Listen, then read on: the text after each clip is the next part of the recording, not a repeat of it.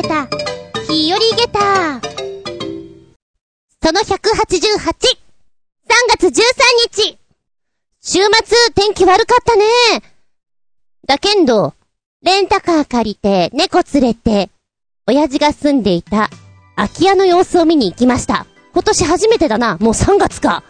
でずっと雨だな。おい何しに行ってんだろう。掃除とか片付けとかしたいなと思いながらもうざんざんぶりで、東京は雨が止んでますよっていう話を聞いていたのに、こっちざんざんだよ。もう窓も開けられないわっていう状況下でした。土曜日、うーんやっと雨が止んできたのかな。でもまだちょっと曇ってたりなんかして、パッと家の前を見たらそこには中学校があります。あれ今日車多いな。うーん出かけるときにチラリと見たら卒業式みたいなんだよね。え、さんがつとおかって早くねって思ったの。オイラが覚えているのがさんがつにじゅうごにちが卒業式の日。まあ、小学校だったかな。中学校だったらちょい早くてもさんがつはつかとかなんじゃないかなと。さんがつとおか？え、もうもう春休みなんだ。いいなぁ、羨ましいなぁって思った。中学なんかはさ、ここから高校にあって絶対的にみんなバラバラになるじゃないですか。同じ高校に行ける子の方が少ないと思うのね。だからすごい感極まっちゃう人はものすごいことになっちゃうのかななんて。うん。で、今卒業式ってどんな歌歌ってんだろう。ちょっと気になってみた。我々の時代なんかはつまんなかったよ。堅苦しかったもんね。でも今さ、ポップスで流れてる卒業をテーマにしたものって明るいもの、泣けるもの、ドラマティックなもの、いろいろあるじゃない？なんか楽しいねって思って。うーんおばちゃんの時代なんかはこう学園もの、ドラマとかの影響もあったんでしょうね。なんですか全然似せようとも思ってないんですけどえっと海援隊ね、武田鉄矢さんの贈る言葉、なまっちゃった、贈る言葉。それからうんいい日旅立ちなんていうのは時代的にあったのかな。長渕剛さん、乾杯。だけど今どんなの出てくるのかな。パパパッと見たら、おう、エグザイル、道。これは明るいソング、前向きソングとして出ていますね。そしてスピッツ、空も飛べるはず、ビーズ、さよならなんか言わせない。めこんなの歌っちゃうんだ。なんかちょっとびっくりたまげった。 エーケービーフォーティーエイト、桜のしおり、あと生き物係のエール。おー、これ エヌエイチケー 全国音楽コンクールの課題曲となっているぐらいで、中学校中心に歌われてたからすごいメジャーなんだね。メッセージ性がすごく強くてみたいな。もうにせんじゅうはちねん卒業ソング鉄板みたいなところがあるみたいですよ。へー、おいらこれいいなと思うのが、ゆず、また会える日まで。テレビ朝日系のアニメドラえもんエンディングテーマであって、この内容がさ、また会える日まで夢を忘れずに変わらないままでずっといようよと、卒業した後に大人になっても変わっていかないでこう前を向いて夢を追っかけてこうっていうような目標があっていいんじゃないっていうのが、おー確かに確かに前向きソングです。では泣ける卒業ソングというのではどの辺が上がってくるのかな。尾崎豊の卒業、愛鉄板、これは我々の時代からもありました。グリーンのはるか。あ、私グリーンの曲好きなんですけど、特にこのはるかを聞くとなんかふつふつふつってこうなんか気持ちが盛り上がってくるよね。あれ盛り上がってくるよね、やるぞっていう。うん、えー、それからレミオロメンのさんがつここのか。お、さんがつここのかなんだね。うーん、もともとは結婚式のために作られたという曲なんですが、卒業という人生の門出にもぴったりということで、卒業ソングの定番としても人気の曲になっているということなんですね。うーん、ゆず、ここにもゆずは出てくる。栄光の架け橋、それからアンジェラ・アキ、手紙、背景、じゅうごのきみへ。これすごかったよね。なんかアンジェラさんの弾き語りで中学生ぐらいの頃ワンワン泣いててっていう映像を見たことがある。そしてこれが入ってくるんだ。初音ミクの桜の雨。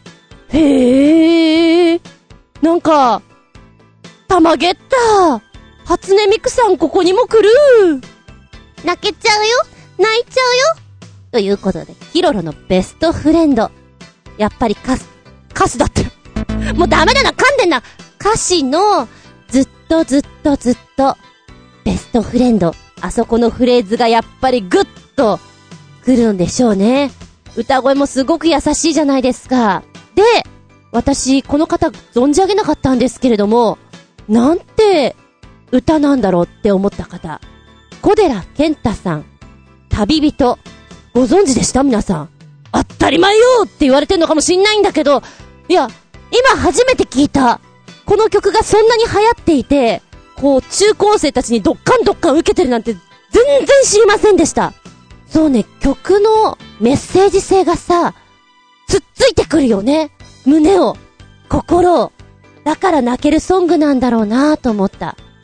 少し距離が離れる、ただそれだけ、あとは何も変わらないから、もし旅に疲れたなら帰っておいで、焦ることはないよ、たまには一休み、なんていうね歌詞が続いてるんだけど、今聞いててさ、内容が大人っぽいなって思いました。中学生っていうよりも高校生とかの方がしっくりくるのかなみたいな。で、メロディーラインもあれ、ここでこんな半音ぐらい上がっちゃうんだみたいな、伸ばし方とかも難しい、えー、人一倍涙流すんだっていうところが、音の取り方が面白いよねなんていうのをちょっと聞きながらさ。でも中学生ぐらいってちょっとだけ背伸びしたい感じもするじゃん。もうほとんど気持ちが高校生の子と、まだまだ子供の子といて、その狭間の子たちはやっぱりちょっと上を見たいところがあって、こういう曲を歌いたがるんじゃないかなと思いましたね。はー、なるほど。卒業式で歌ったら感極まっちゃってワンワン泣いちゃうね、きっとね。卒業式か。とてもとても古い記憶になるので、あまりこうパッと思い出せないんですけどね、皆さんは卒業式の思い出どうですかなんて長々とお話ししておりますけど、しばしお付き合いくださいませ。お相手は私、急にみたらし団子食べたくなるんです、まるで中毒のよう、渥美純、どうぞよろしくお願いします。この番組はちょあへよ .com のご協力へて放送しております。メッセージタイム。はい、お便りいくよ。すっごい取り残しちゃってごめんね。新潟県のヘナチョコよっぴくん、ついに来た、初お披露目、正式ににじゅうきゅうになったということで、ポチリと押すと エヌジーティーフォーティーエイト ドラフトさんき生ご名自己紹介というのが出てきてます。ういういしい、すっごい恥ずかしそうだね。なんだろう、はい自己紹介してってこう言われてさ、今まで一人でこうね、カメラの前でいろいろやったりしてたと思うんだけど、ちょっとこっぱずかしさはあるかもしれないね。さあ、殻を破ってどんな子たちね、色という意味合いでよ、なるんでしょうか。バージョンアップ間違いなしですか。それからもう一つつけてくれてるよね、改訂版、ついに来た、初お披露目、正式にじゅうきゅうになった。まったくもうすぐ消すんだから。だから僕ちゃんはビリビリ動画がお気に入りなのさ、かっこ笑いということでつけてくれました。こちらにふんちょいでメンバーのこうもうちょっと長めのトークを聞くことができます。ああ、そうね、さっきのさんじゅうびょうぐらいだと分かりえない何かが見えてくるって感じかな。で、コメント戻るね。初めて見た時から思ったんだけど、長野の安藤は他のドラフトさんき生ななじゅうさんにん全員と比べても考え方や言動が全然違うんだ。こいつは良くも悪くも エヌジーティーフォーティーエイト を大きく変えてくれるだろうね。大物なのか逸材なのかトラブルメーカーになるのかはまだわからないけどさ、かっこ笑い。中井理香は最初の方はまだ猫被っていたようだけど、こいつは全く被ってなくて最初からグイグイ来ると思うよ。自己主張が激しいんだ。私もそれ思いました。最初のあのさんじゅうびょうぐらいで、おこの子この子ちょっと違うんだなっていうのは思いました。全体を見ると本当に初々しい、うん、ホワイトっていうか、まあ本当透明な感じだよね。恥ずかしいみたいな感じでさ、こう手持ち無沙汰でダブルピースをしてしまうあたりがもういいじゃないですか。かわいい、応援したくなっちゃうっていうのはこういうのなのかな。どんどんどんどん成長していくおばちゃんだ私で、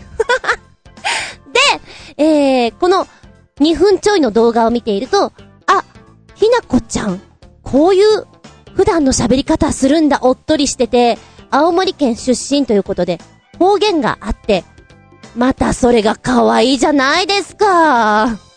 隠さないでそういうのやるのがね、この子の武器なんだなって思った。方言女子ね、人気高くなると思う、こういうのって。で、チカラちゃんでしょ、安藤チカラちゃん、もうこの子出来上がってる感があるもんね。いつでも試合に出られますっていう状態で準備できてるのが、あ、かっこいいなと思った。そうだね、確かに好き嫌いがパッと分かれちゃうね。でもバラエティとかにはすぐに行けそうじゃん。うん。えー、最後にやってる藤崎美沙ちゃんだっけ、声がさ特徴的だね。なんつうんですか、あのー、アニメっぽい声っていうわけではないんだけど、うわ、個性的だなと思った。これで歌を歌った時にこの声質のまんまいけるのかな、どうなのかなって。で、えー、ななみちゃん、私はさつまいもが大好きですっていう風に言ってるの、これはファンからさつまいもいっぱい来るぞって思ったね絶対さつまいもの地獄に遭うぞと思った。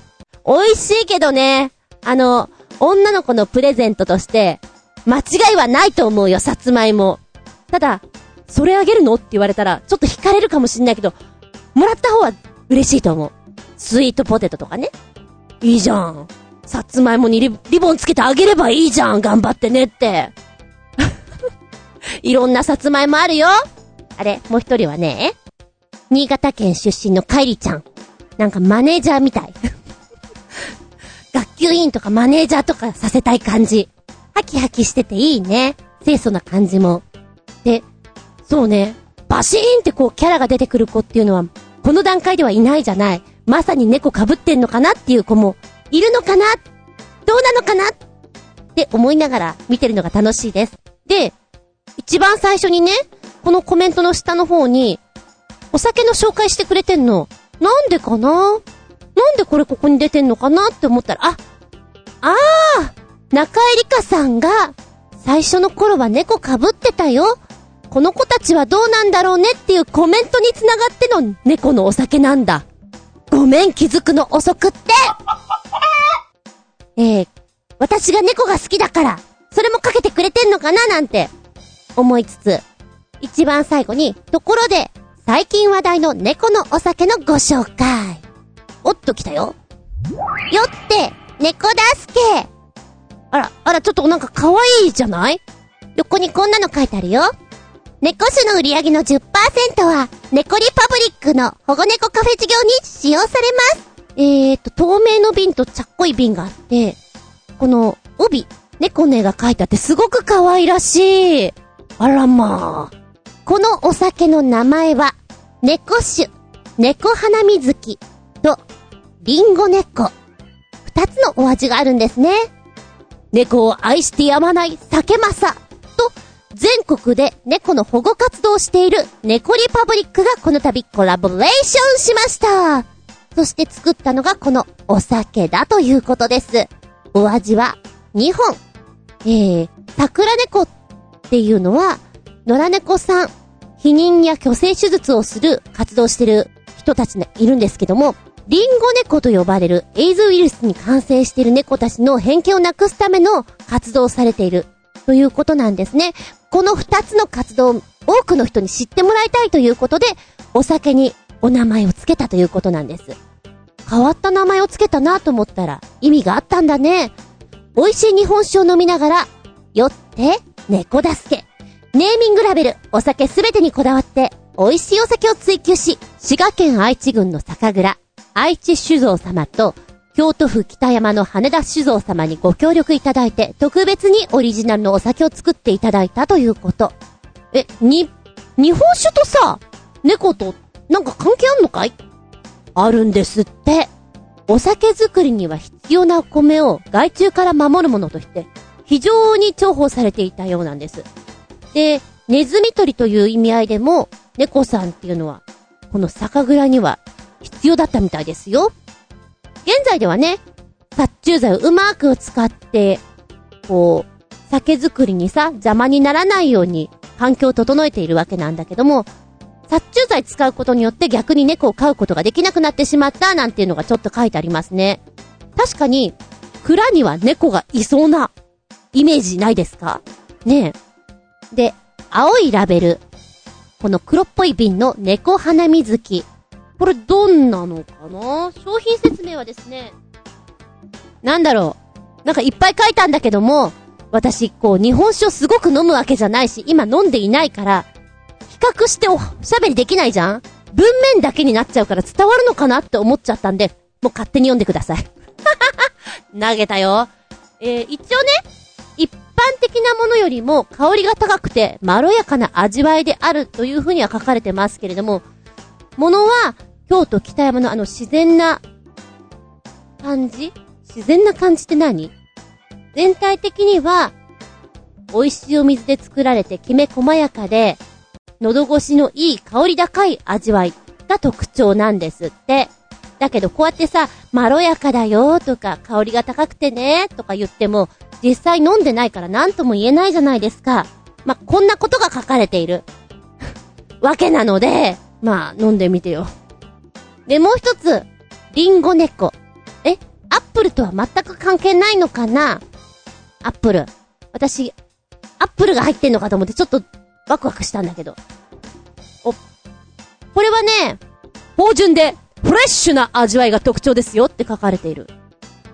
え、やっぱよくわかんないので、えー、これはあのー、お友達にあげたいですね、猫部の人たちにこの間猫部の報告をね、あの ライン でしてるんだけど、間違えてチョアヘオのメグハに送っちゃったんですよえ、何って帰ってきた。そうだよね、いきなりこんな猫情報もらっても困っちゃうよね。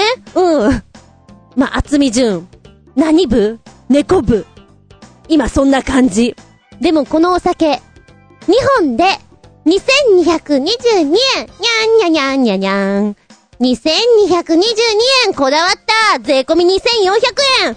え、だとしたらさ、だとしたらさ、税込みでもうお支払いするのがにせんにひゃくにじゅうにえんのがいいんじゃね？いいんだけど、いいんだけどさ。あ、でもこれ、今結構品切れみたい。買おう、これ。お友達にあげよう。面白いお酒を教えてくれてありがとう。でも私きっと日本酒そんな飲まないから、感想言ってって言われたら、お酒だぐらいしか言えない気がする。大人の味だぐらいなね。特に日本酒なんか飲んでないとわかんないもんね。はい。貴重な情報ありがとうございます。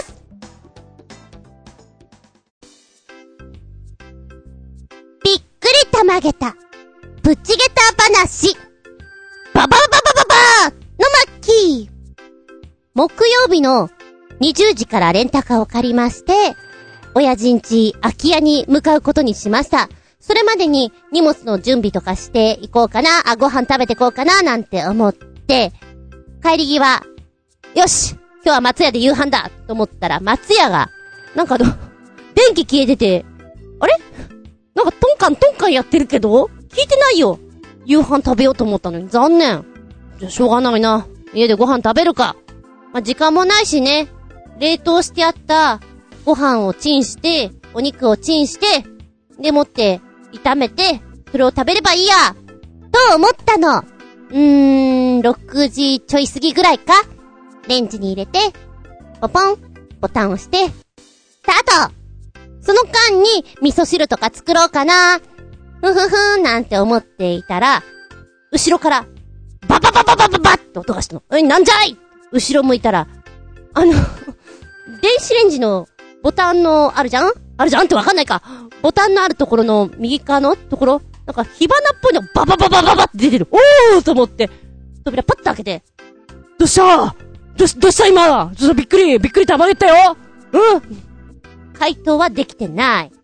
おや、どうした、もう一回やってみよう。ポン、スタート、ウィーンウィーンウィーン、ババババババ怖い怖い怖い怖い怖い怖いよ、なんか火花出てるよ、なな、なななななに、ポン、ご飯がダメならお肉から行こうか。お肉を同じく解凍してみたいなと思ってやってみた。頼むぜ頼むぜこのこの指にかかってんのかわかんないけど、スイッターッとウィーンウィパパパパパパだ、ダメなんだ。オッケーオッケーオッケーオッケーオッケーオッケー。解凍できないっていうか、火花やめて、怖いからね。うん。おかしいな。昨日ケンタッキーチンした時にはできたんだけどな。あ、ジャンクなもんばっかり食べてます私。でおかしいな。夕飯、夕飯どうしようかな。外に食べに行くのもなんだし、かといってインスタントはないし、冷凍食品はいっぱいあるんだけどな。どうしようかな、どうしようかな。もしかしたら凍ってるのがいけないのかなと思って、うーん、早急にこの、何、カッチンコッチンなのをなんとかするにはどうしたらいいかな。湯煎だな、と思ってね。おばちゃん考えたの。まずはポットでお湯をね、温めたものを鍋に入れて、で、ご飯とかお肉とかタッパーに入れてました。鍋にタッパー、ドーンって置いて、お湯を入れて、あの、湯煎ですよ、本当に。これで、いい感じになる、じゃないかな。数分やって、よし！レンジで、トライ！頼むぜ。おいらの夕飯頼むぜ！ポチ、スタート！ウィーン、ウィーン、頼むよ、頼むよ、バババババババ、はい、終了。うん。はい、電子レンジ終了です。おしまいです。ね、はい。じゃあ、夕飯は、夕飯は、この湯煎作戦、決行しましょう。ね。あの、お肉とご飯を湯煎で解凍する。で、後で、炒めて食べる。どうですか？いきなし、いきなし、いきなし。あ、私の中でね。そうなりまして、お湯を沸かして、二つの鍋にお肉のタッパーと、えー、ご飯のタッパーを置いて、お湯を入れて、よし、このまま放置しとこう。寝よ。寒いし寝よ。木曜日超寒かったんだよね。冷え込んだの。で、雨の中、冷えていて、お風呂入りたいなーと思ったんだけど、お風呂入ったら疲れて眠くなっちゃう。で、運転をにじかんはんしなきゃいけないから、それしんどいなーと思って、寝てしまえばいいんじゃないかなと思ったの。よし、ちょうどよく、愛猫が私のベッドで寝てるから一緒に寝てもらおう。いちじかんおやすみなさい。でも寒いから結局寝られなかったんだけどね。で、まあまあまあ、あの、起きまして、ご飯、ね、そろそろ大丈夫だろうと。で、とりあえずご飯を丼に入れて、んんなんかあの、なんかずいぶんシャバシャバ、シャバシャバしたご飯になってるけど、んタッ、タッパーの隙間からお湯入っちゃったかなんって思いつつね、なんか嫌なご飯になってるな。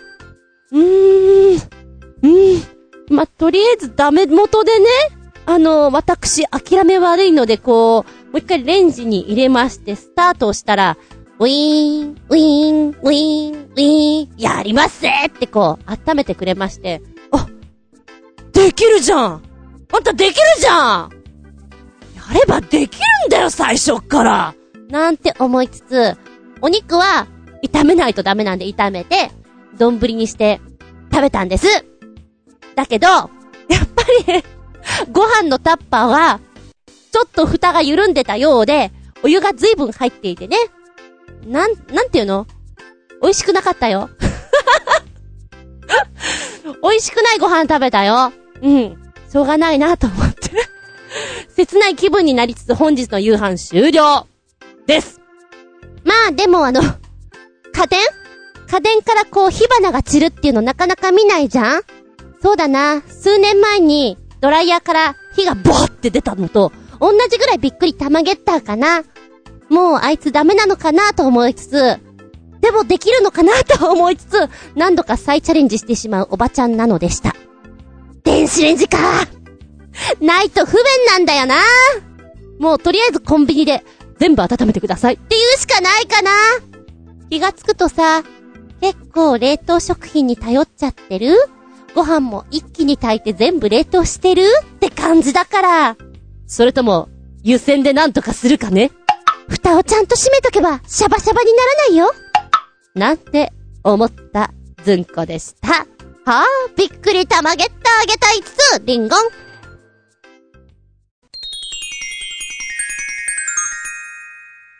シシピンアウトタイム。今回のテーマ、まるで漫画のようだね。皆さんは昔話森というのをご存知だろうか。おーや良い子だ金出しな、なんてだ昔のアニメです。漫画日本昔話というのがありまして、その中に出てくるご飯がですね、もりもりもりの超大盛りご飯なんですね。あの日本昔話を見ていた人はこの昔話森というのを超大盛りもりもりご飯というのに憧れがあるんでしょうかね。なんかネットとかでも話題になっていて、飲食店なんかもご飯大盛り昔話森のようだ、この店すげーみたいなのがあったりするのよ。そのまとめとかもあったりして面白いなと思うんだけど、もうまさにご飯の昔話盛りよんひゃくにじゅうえんって出てたりとかさ、てんこ盛りのこれ何人前あるんだろうなっていうぐらいご飯が積み上げられているものあるんですよ。ちょっとテンション上がっちゃう。あれ私だけ？あれえーっとね大きいものを見るのが好きな人はテンション上がります。つまり、キッチンダイブのお弁当とかに憧れを持つ人はこれ、テンション上がります。昔話盛り。私お店でこれ見てみたいもん。お家でやっちゃおうかなっていうぐらい。で、この昔話盛り。まあほんとね、調べると色々あって、ああ多分この人たちは世代じゃないのかなと思ったのが、ツイッターに上がってたらしいんですけども、焼肉屋でライス、小、中、大、昔話とよん種類あったんだって。で、え、昔話ってなんだろうねえ、なんだろう注文してみようか。で、注文して出てきたら、昔話盛りがドーンと出て、おおこれかみたいな、びっくり玉ゲッタっていうのがあったらしいんです。ちなみにアニメ日本昔話は、せんきゅうひゃくななじゅうごねんしょうわごじゅうねんに開始されて、放送枠はさんじゅっぷん。でもってせんきゅうひゃくきゅうじゅうよねんさんがつにじゅうろくにちをもってゴールデン枠での全国ネットを終了してるんです。まあ、その後復活も何度かしてるんですけれども、その間に見ていた人は日本昔話って言うと、あ、あれかなってピンとくる人もいるのかな。私が子供の頃はうーんやっぱこれよく見ていたのもあって、悪いことするとこうなっちゃうぞ、怠けてるとこうなっちゃうぞ、怖いのもあったし面白いのもあったし、すごいなんだろうな、人間を作ってもらいましたなんていうところが、もったいないお化けなんかこの辺から来てんじゃないかなと思うんだけど、あれはねためになったなと思う。タツノコ太郎とかすっごい覚えてるし、ゴンギツネとかもなんか覚えてるもんね。子供の頃に見たちょっと絵が古臭くてどんよりしてる感じの内容ってズシーンってくるじゃないですか。怖いとかさ、芯に入ってくるっていうのかな。忘れられない番組だなって思いますけど、今小さいお子さんがいらっしゃるお家、あんまり昔話とか童謡童話そういうものを読み聞かせしなかったりするみたいなんですよ。だからうーんシンデレラ知ってる、白雪姫知ってるって言うと知らないって平気で言ったりするから、ちょっとおーびっくりたまげったと思うよね。ハイジは知ってる、知らない、うーんあれトライさんトライさん知ってるみたいな、そっちで知ってるんだ。お、オンジはラップとかしないよ、大丈夫、ハイジはそういう話じゃないからねちょっとおばちゃん心配になったりします。話がそれましたけれども、えっと幼少期に見てるいろんなアニメとかってさ、すごい印象に残ってるから、あはこれも本当に漫画のようだね、あはっていうのはあって楽しいなって思う。で、飲食店の大盛りご飯を見ると日本昔話って思っちゃう。軽いジャブでいくと、自販機で飲み物を買います、ミックスジュースを買ったら温かいミックスジュースが出てきちゃった。これ確かね高校にあった自販機なんだけども、缶ジュースとかはなくて全部牛乳系とか野菜ジュース系だったのよ。で、まあひゃくえんでお釣りが来るぐらいの値段だったと思うんだけど、飲もうと思った瞬間違うのが出てきた時のさ、衝撃ったらないと思うんだよね。まあ私じゃないよこれは。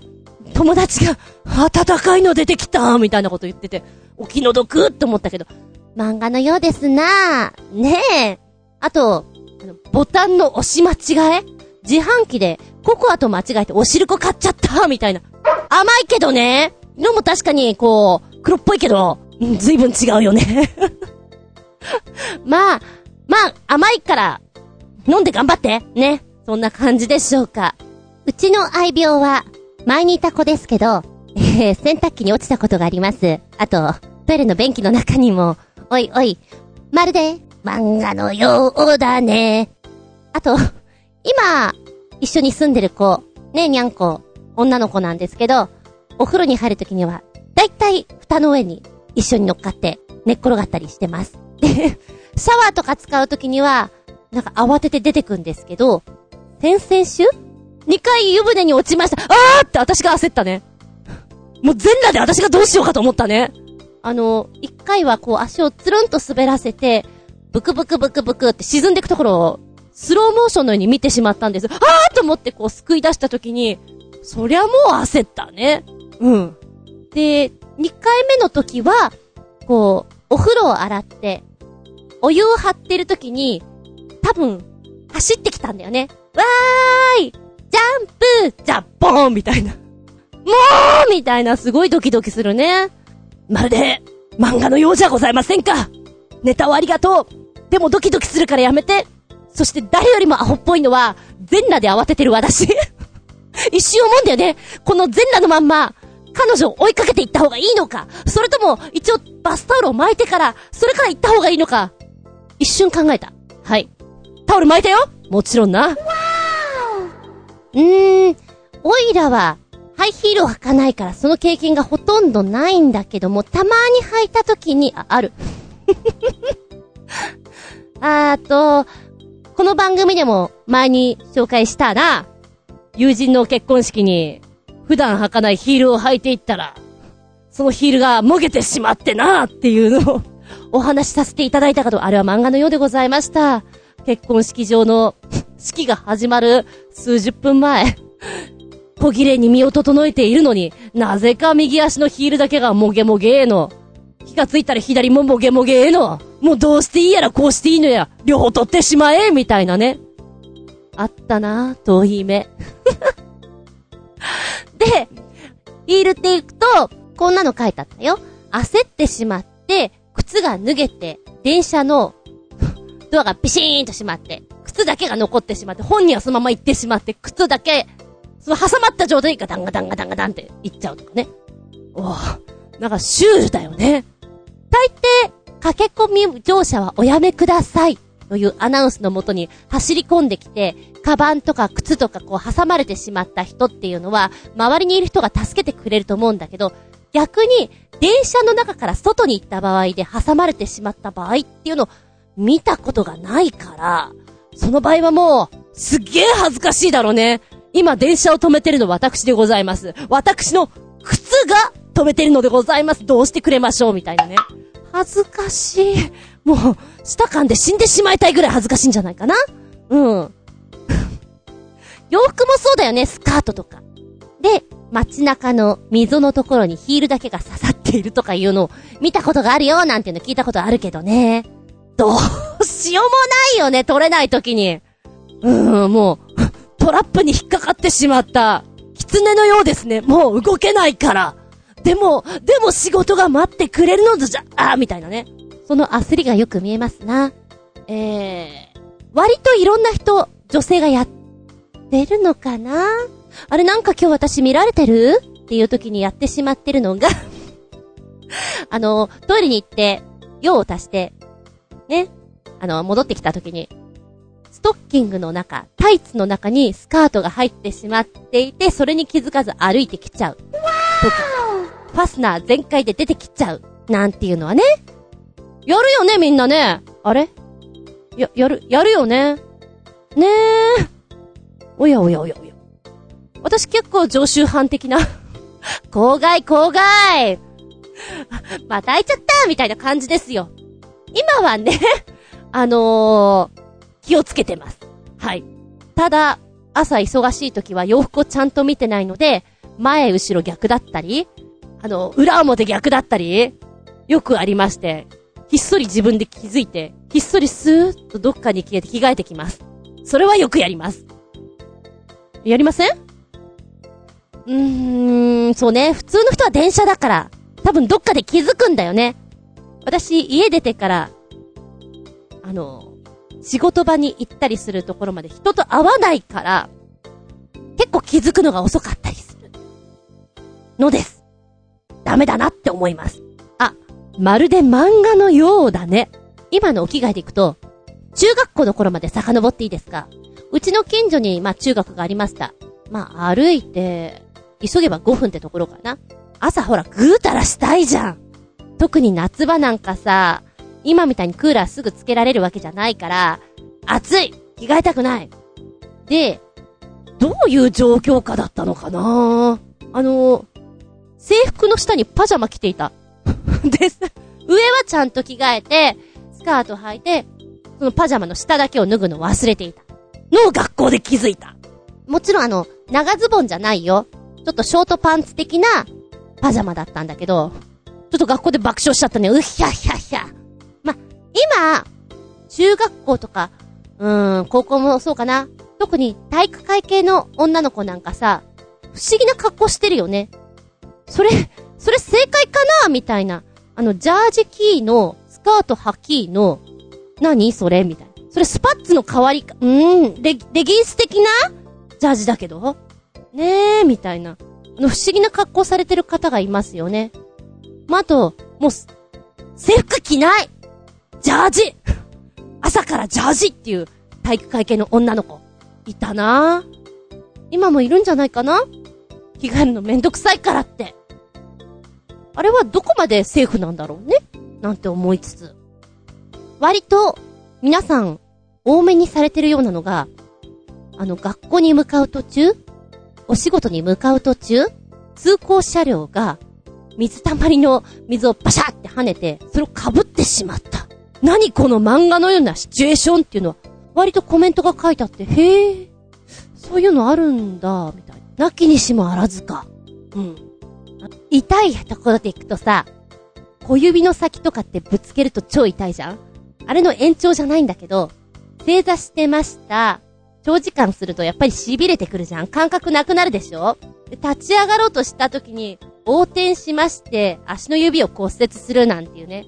なんか人に言いたくないよね。どうしたの？うーんとねーみたいな。地球と戦ったのみたいな。もうなんて言っていいやらみたいなさ、まるで漫画のようだねって言うしかないよね。あー、ちょっと下ネタになってしまって申し訳ないんだが、よく聞くのが、露天風呂でお風呂に入っていたらぷかぷかと浮かんでくる茶色い物体がオーマイガーっていうのは聞きますね。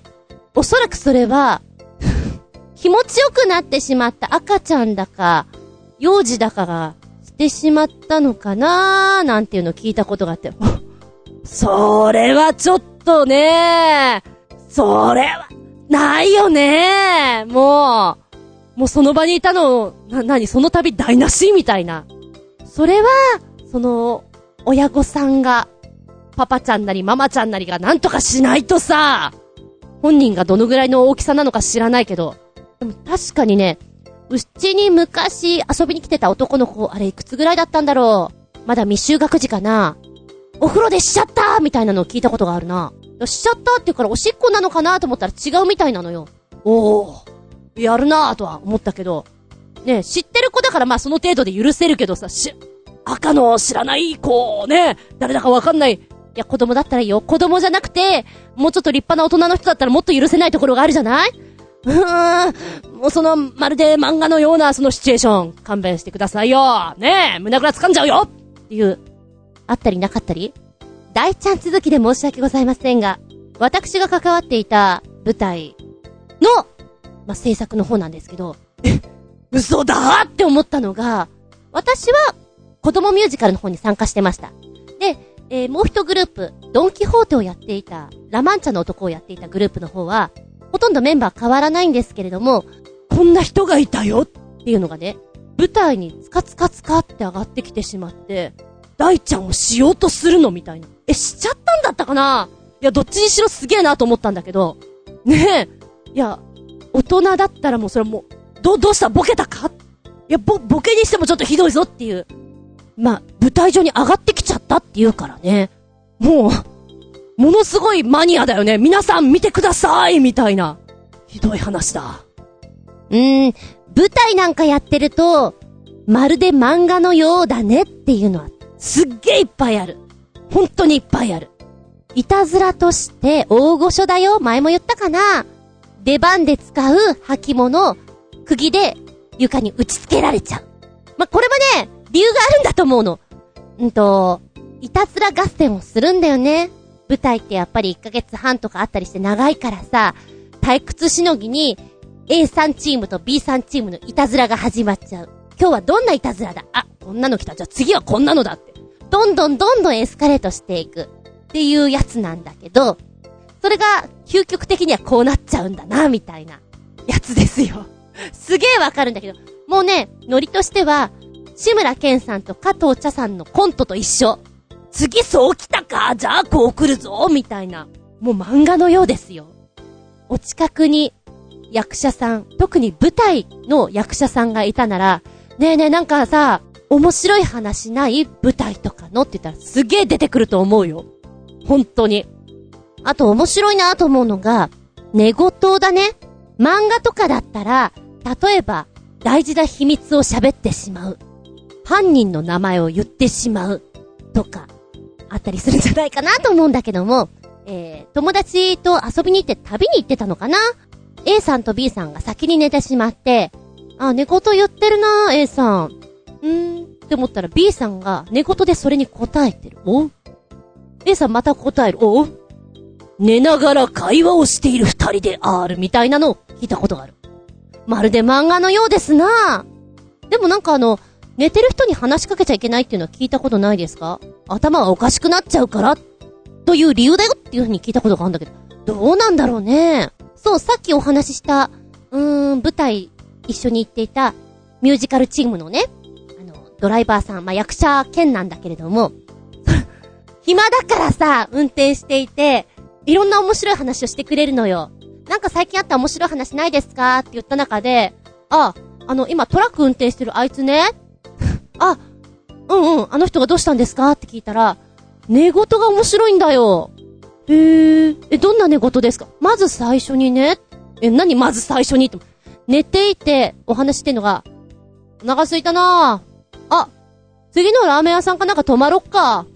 っていう寝言だったんだって。ああ、それ聞いててみんなは、あ、ねえ、寝言で運転でもしてんのかね。いつもご苦労様とか思ってたのかな。もうちょっとしてから、寝言で。あ、ラーメン屋さんだ。そこ泊まろう。で、ちょいしたら、オーライオーライオーライ、今駐車してるよちゃんと時間の経過がわかる。で、もうちょっとしたら、おばちゃん、味噌ラーメンね。っていう風に、まるでセリフのように、漫画のように、時系列を追って、こう、何、状況をね、やってくれたっていう寝言があって、へー、面白いですねって聞いててね、感心した。おっとりした人なんです。喋り方がなんか可愛らしい。あの人がそんなこと喋ったらちょっとウケるなーみたいな。でもね、まるで漫画のような出来事だなって思うこといっぱいあると思うんですよ。特別仲がいいわけじゃない。だけど気が合ってしまって、同じ時に同じ服装だったり、同じカバンを持ってたり、ちょっと気まずいよね。それがさ、仲良ければいいけど、そうでもない時に、似たような格好しちゃった、みたいなね。隣の席とかだと、え、一緒だよとか思っちゃう時あるんじゃないかな。面白くはないと思うの。で、この間もね、ねえねえあそこ見て、囚人みたいって言われて、ふっと顔上げたら、確かに。二人そこにはいらっしゃってて、白と黒のボーダーラインの服を着ていた。そうね、昔の映画とかに囚人が着ている服の印象ですよ。太さといい、色合いといい、何それ揃えちゃったのっていうような格好の時に面白い、まるで漫画のように仲がいい感じに見えるよみたいなね、楽しいじゃないですか。ネット見るとね、そんなのが結構出てて楽しいな。ここでメッセージいきたいと思います。ロケットマンよっぴーくんから。テーマ、まるで漫画のようだねについて、まるで漫画のようなミュージックビデオん？チコ with Honeyworks の漫画風ミュージックビデオは大人気だな。総視聴回数は何気にさんおくかいを超えてるからびっくりするね。ということで、人気の高い代表的なさんきょくプラスアニメ銀魂のオープニングソングでも見るっちゃ。多分最高傑作。再生回数もさんぜんまんかいを超えている。お今うちの愛猫がですね、プリンターから飛び降りてきまして、パソコンの上をトーンと降りまして、電源落とし上がりましたよ。ちょっとドキドキしますよね。すべておじゃんになったかと。よかったです。とりあえずよかったです。話戻しますね。えー、チコ with Honeyworks いっきょくめがプライド革命ということでして、えー、漫画で作られてる動画なの？動画ってかミュージックビデオなの？それすっごいよねと思って今ちょっと聞いてきたんだけども、歌詞は弾けるようなスピード感があってとてもいいよね。で、絵が絵がすごい綺麗で、はあーかっこいいなって思う。素直にそう思います。弱くたって立ち向かうんだ、理由ならわかってる、だから行くんだよ。こうやる気でソングだなっていう。で、絵を見ていて、あ、こういうオチかなーなんてちょっと想像しながら見ちゃうところ、うん、ドンピシャだねーなんて思いつつさ、絵のタッチも本当に綺麗なんで見やすいですね。すっきり、最後の笑顔がとてもいいです。にきょくめ、愛のシナリオ、面白い。いっきょくめが和だったらにきょくめは洋で攻めてくるのかな。まるで貴族の世界、少女漫画、しかもはちじゅうねんだいとかななじゅうねんだいとかに出てきそうな、そういうストーリーなのかななんてちょっと見ていたら、どんでん返しがあるんですよね。えー、現代に行っちゃうんだ。わあ、これ舞台でやっても面白いし、一本の映画として作っても面白いよねっていうぐらい設定が素敵だなと思った。こういうなんかのね、組み合わせの時に割とこう悪い方の汚れの役をやってる方がキュンとするんだけどさ、いいね、悪い役っていい顔してるなとか思っちゃう。で、一番最後に何度か同じシーンの絵柄が出てくるんだけど、パッと女の子が目を見開くところがあるのよ。あれあれなんかあったのって思わせたとこで曲が終わってしまうのがちょっと気になっちゃうよね。面白いこれ。二つ目のコメント、もう少しでさんぜんまんかい到達。うん、安心してください。もうそこからごまんかい以上は超えてますから。そしてさんきょくめコメント、これもよんせんまんかいを超えている。えー、タイトル、世界は恋に落ちている。これもものすごい上がってるよ。よんじゅうさんまんを超えてるからね。うーほほ、曲の印象が明るいですね。テンポ良くて、ああ学園ものなのかと。で、今までとちょっと違う方向に感じるね。三角関係、うん、なんかドラマのように入ってきたじゃない。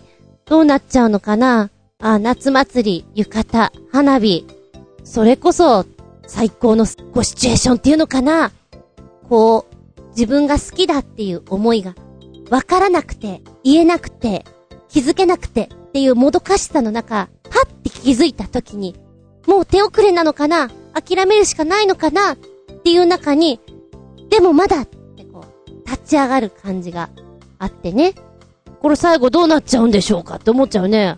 まあ、シルエットで見えたけどさ、うーん、三角関係って難しいよね。ね。いろいろいろんな思いで見ちゃいました。でもさ、恋バナ？今こういう風に描いていたような内容ってのはめちゃくちゃ多いんだろうなって思う。まるで漫画のような、ドラマのようなシチチュエーションあるじゃないですか。気がついたら旦那様がお父さんと同じような年齢でとかさ、うーん、実際そういうの体験したらしんどいだろうなー、なんでこんな状況なんだろうなって思っちゃうだろうね。でも好きになってしまったらそれはそれでしょうがないのかなとかさ、漫画のようなシチュエーションですか。そして最後にコメントの方につけてくれましたアニメ銀魂オープニング、おまけでつけてくれてました、えー、こちらの方は、えーと、曲名がですね、今日も桜舞う暁に。なんだろう、絵柄がさ、一本目とちょっと繋がってるのかい？プライド革命とキャラがあれってちょっと思いながら見ていたんだけれども、うーん、こちらもこう対等、刀をもう持っていてはいけないという時代になって、今までは力だ力だ、そういう時代から、いや勉学だってなった時に、今まで目指していたものを今日からはそこじゃない、あっちに行けって指示され、納得できないままそっちに向きを変える幼馴染たちはやはり不思議に思うでしょう。その状況下の中でいろんな思いがあってみたいなね、そんなストーリーなんですよ。これも実際あったろうなーって思うし、現代に置き換えてもやはり例えば部活とかでさ、あいつ力があるのにもうやめるって言ってるよみたいな、なんでだよ、いやもうこんなことやってんのバカらしいと思ってさ、受験やるよみたいな、なんかそういうのがちょっと見え隠れして、うーん、今にも通ずる何かあるよなみたいな、そう言われた時に周りの人たちは戸惑うだろうし、でもあいつを見捨てる見限るんではなくて、やはり繋がっててほしいから声をかけてほしいし、今までとは違う方向を向いてしまったとしても幼馴染だったり仲間だったりっていうことを忘れないでほしいなとか、真面目に語ってるけど、そんなことをちょっと思ってしまった一曲です。絵がすごくねお好みなので、いろんなイメージをしながら見ることできましたよ。ありがとうございます。まるで漫画のようだね。でも置き換えてみたらすごくドラマティックだけど、あんまりこんな波乱万丈なのってちょっとしんどいかもよ、うんなんて思っちゃった。はい。そして新潟県のひなちょこよっぴーくんからメッセージ。まるで漫画のようだね。アニメや漫画のような全長ろくメートルの人型モニュメント。な、なぜにここにこんなものが？というのがある。え、実は福島によく似た姉妹がいるんです。で、知らねえよ！変なのばっかり作ってんじゃねえよ！かっこ笑いというのが来ましたよ。えーと、まずポチッと押すと、はい、出てきた。話題。だって、神戸の兵庫県立美術館前に設置された少女のオブジェ、サンシスター。ドーンパンツ見えてる、ドーン。今、神戸の兵庫県立美術館の南側に設置されております少女のオブジェサンシスターが密かな話題ですとか。このオブジェは現代美術作家の矢野部健二さんによって作られたもの。阪神淡路大震災にじゅうねんのモニュメントとして作られたんですよ。うーん、サンシスター、お目目がでっかい、まつげすごい、髪型がなんかあのモードな感じっちゅうんですかね、仁王立ちしていて、コスチュームはシルバーのワンピース、ラッパみたいなワンピースを着ておりまして、あ、おー、後ろから見るとこうなってんのか。今ねショートカットのモードな感じなのかなと思ったらロングヘアスタイルでした。んで、後ろの方でグイーンと、グイーンとあの、髪の毛が横になびいてるのかな。へー。インパクト、ろくメーターでしょ？すごいな。手にはお星様が浮かんでいる感じですかね。ここランニングに最適な場所なんですって。えー、すごいとこにある。海？海を望んでるの？この子は。目立つわー。あの動画もあるのでご覧いただきたい。川かなこれで。もう一つ、福島によく似たしなまっちゃったよく似た姉妹がいるんだって。えー、矢野部健二さんのにせんじゅうにねんに作られた作品です。いい、こちらは動画ごふんちょいのものになってまして、こ、こ、これでいいのかななんて思いつつ、優しい音楽に包まれて、第五福竜丸が出てくるんです。あれあれ間違えたって思いながら見てましたら、えー、この中からサンチャイルドにせんじゅうに、これが矢野部健二さんの作品になってます。そうですね、お顔としてはほぼ同じような、双子のような感じです。そして宇宙服を着てるんですね。んで、宇宙服を着ていて、目は宇宙を見ていて、顔を見るとね、やんちゃなお顔してるんですよね。ちょっと男の子っぽいような。で、バンドエイドみたいなのついていて、あ、この子ずいぶんおてんばさんだっていうのがちょっと見えて、何を見てるんだろう、今から宇宙に行く何があるんだろうっていう、ちょっとワクワクしたような感じにも見えます。でだんだん作られていくんですよ、足元からね。お、こういうのを見せるの面白いなと思って。で、矢野部さんはちょっと宇宙に興味があるのかな。最新のやつとか見ると、なんか猫ちゃんが宇宙服着てるのとかあるみたいだから、こういうモニュメントを作られるのが好きなんでしょうね。へー、面白いね。なんか美術館とかっていろんなのあってね、これを作った人ってどんなことを考えてんのかなって想像するのが面白い場所でもあったりします。双子ちゃんか。双子ちゃんってまああの考えることとか似てたりするじゃないですか。タイミングとかもパッてあったりすると、本当に漫画のようだなって思ったりします。うーん、私の周り、まあ学生の頃にね、やはりクラスにいましたよ。あと教え子ちゃんの中に双子ちゃんっていうのは何度かあるんだけど、お願いだから分けてって思うね。わからないから、名札とかついてるんだけど急いでる時とかって見ないからさ、せめて髪型変えて、せめて色を変えてって思います。でもお母さんは言いました。先生はうちの子たち見分けられてすごいですって。うーん、見分けてるっていうか、名前言って返事した方だと思ってるからねまあでもね、反応はそりゃ、うん、人だからねえ、付き合ってれば分かってくるので。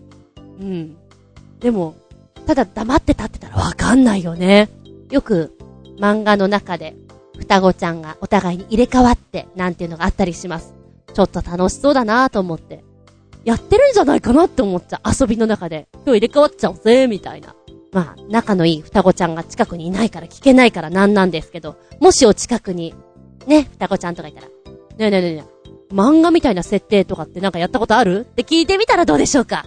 意外と出てくるかもよ。ここだけの話、えー、たっぷりお話しさせていただいております。本日、まるで漫画のようだねってなお話をさせていただきました。掘れば掘っただけネタが出る出る、ほっくりほっくり。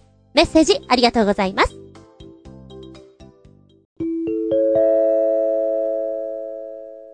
ただいまよりずんこ先生のレッスンを開始いたします。ずんこ先生の本作り、超久しぶりにやる。と言っても最近おいらは本を書いていない。いただき物はありがたや。今回もいただき物でございます。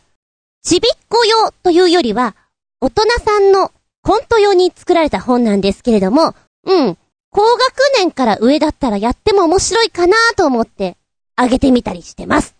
タイトル、ラスボス戦。に名出てきます。まずは板付きの方から説明しよう。板付きとは、舞台、幕が上がった時に役者がもう舞台上に上がっている時のことを指します。場、明るくなり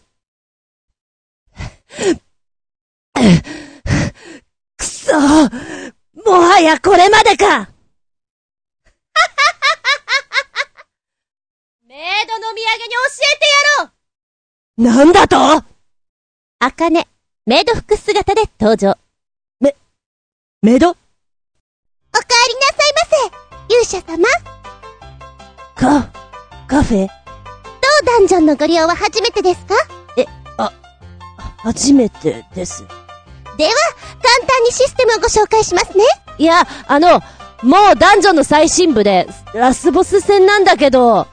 では、スタンプカードについて説明しますね。スタンプカードって。こちらのダンジョンはですね、ラスボスを倒すといっこスタンプゲットで、じゅっこ貯めますと、世界の半分を差し上げます。ラスボス、不死身かよ。しかもじゅっかい倒した上でバッドエンディング。あと、フードやドリンクの提供時に美味しくなる呪文を唱えますので、その時はご一緒にポーズをお願いいたしますね。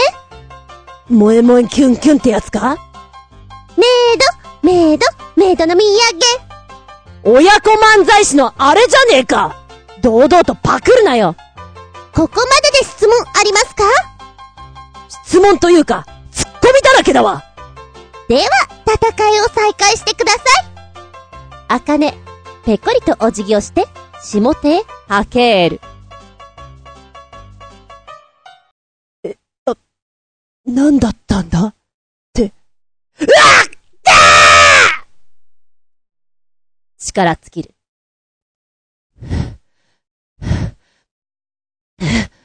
ゴールド半分になったけど、生き返られてよかった。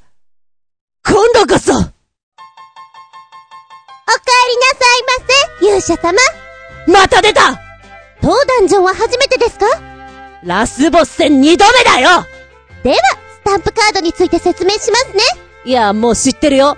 あと、フードやドリンクの提供時に美味しくなる呪文を唱えますので、その時はご一緒にポーズをお願いいたしますね。このやりとり飛ばせないのか？メイド、メイド、メイドの土産、ヘイ！もう勇者やめまーす！えい！暗転！みたいな設定なんですけれども、おそらくこれ私が今、トガキをちょっとすっ飛ばしたのもあるんですが、動きをコメコメでやったら結構楽しいんじゃないかと。でもって、うーん、さん、よねんせいにいっかい渡して、その後によねんせいから中さんまでのクラスに渡してみました。やっぱりね、よねんせいから中学生の方が理解してくれるのかな？遊んでくれます。で、意外と男の子がメイドやった方が、ああ、そんなことやるんだ、みたいなね。で、親子漫才師のあれ、ピーンと来ない方の方が多いのかな、どうなのかなって思いながらも、まあまあ、あの子供たちも自分で想像しながらいろいろやってます。ああ、想像力って豊かだなーなんて思いつつ、衣装つけて、効果音があってライトの下これやったら絶対楽しいだろうなと思っております。ってな感じで、いただき物台本ですが、何か？ずんこ先生の本、本作り、本読みでした。台本、ありがとうございました。ピンポン。皆様もなんか面白いのあったらちょうだい。この番組はちょあへよ .com のご協力へて放送しております。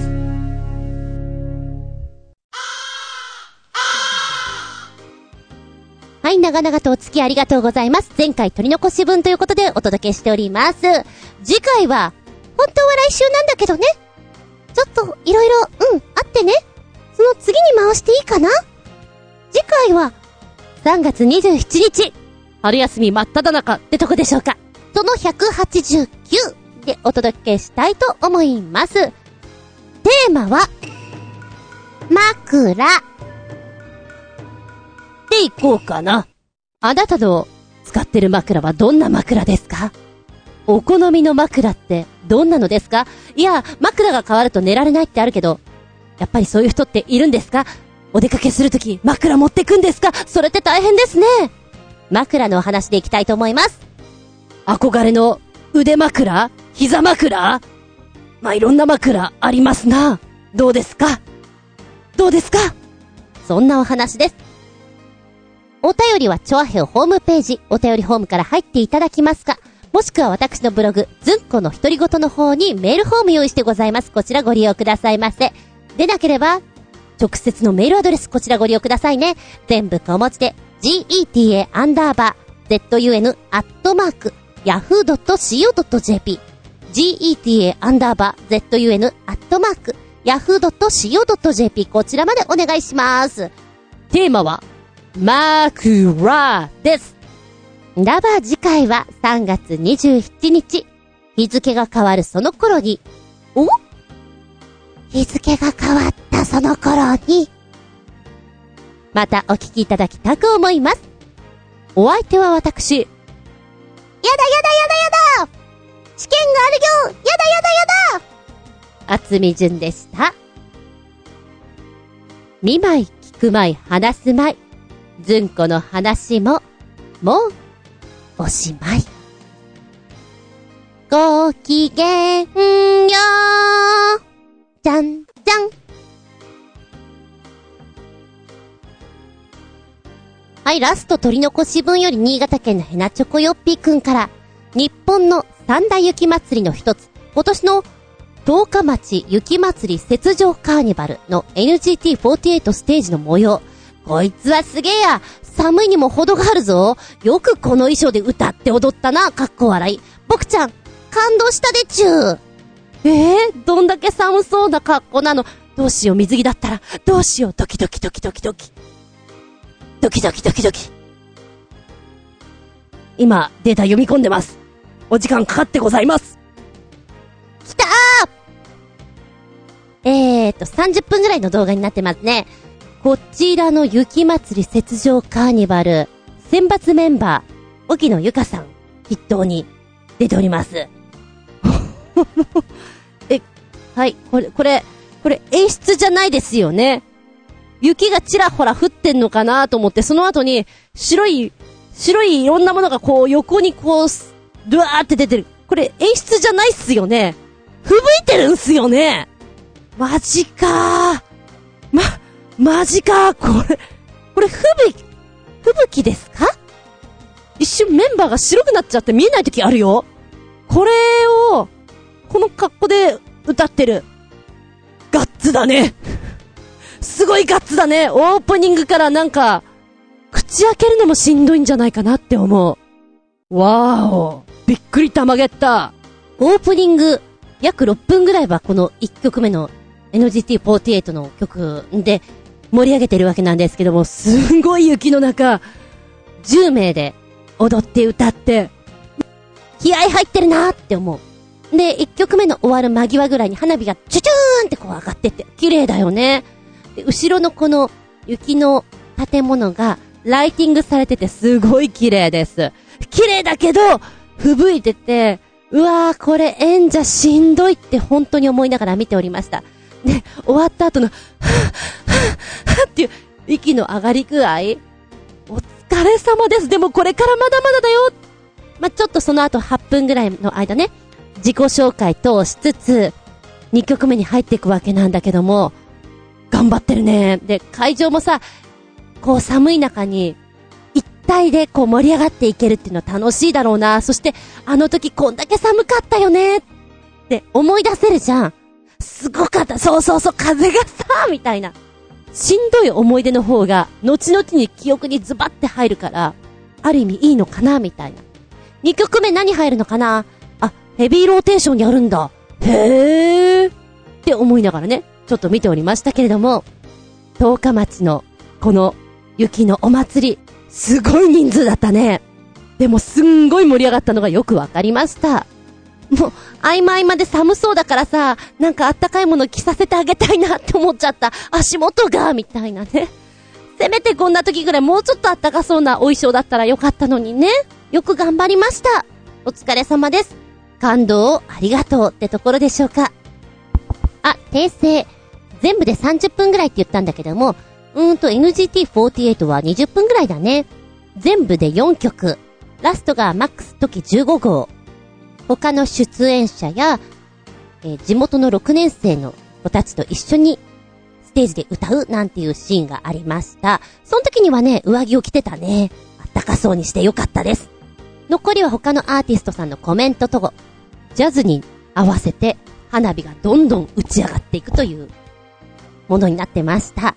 よければご覧くださいませ。な、もしかして現地に行ってらっしゃった？新潟県のヘナチョコヨッピーくん。吹かれてきた？何はともあれちょっとたまげたライブ映像でしたね。あ、ちなみに後ろの建物は首里城なんだね。なぜに首里城とは思ったけど、ありがとうございます。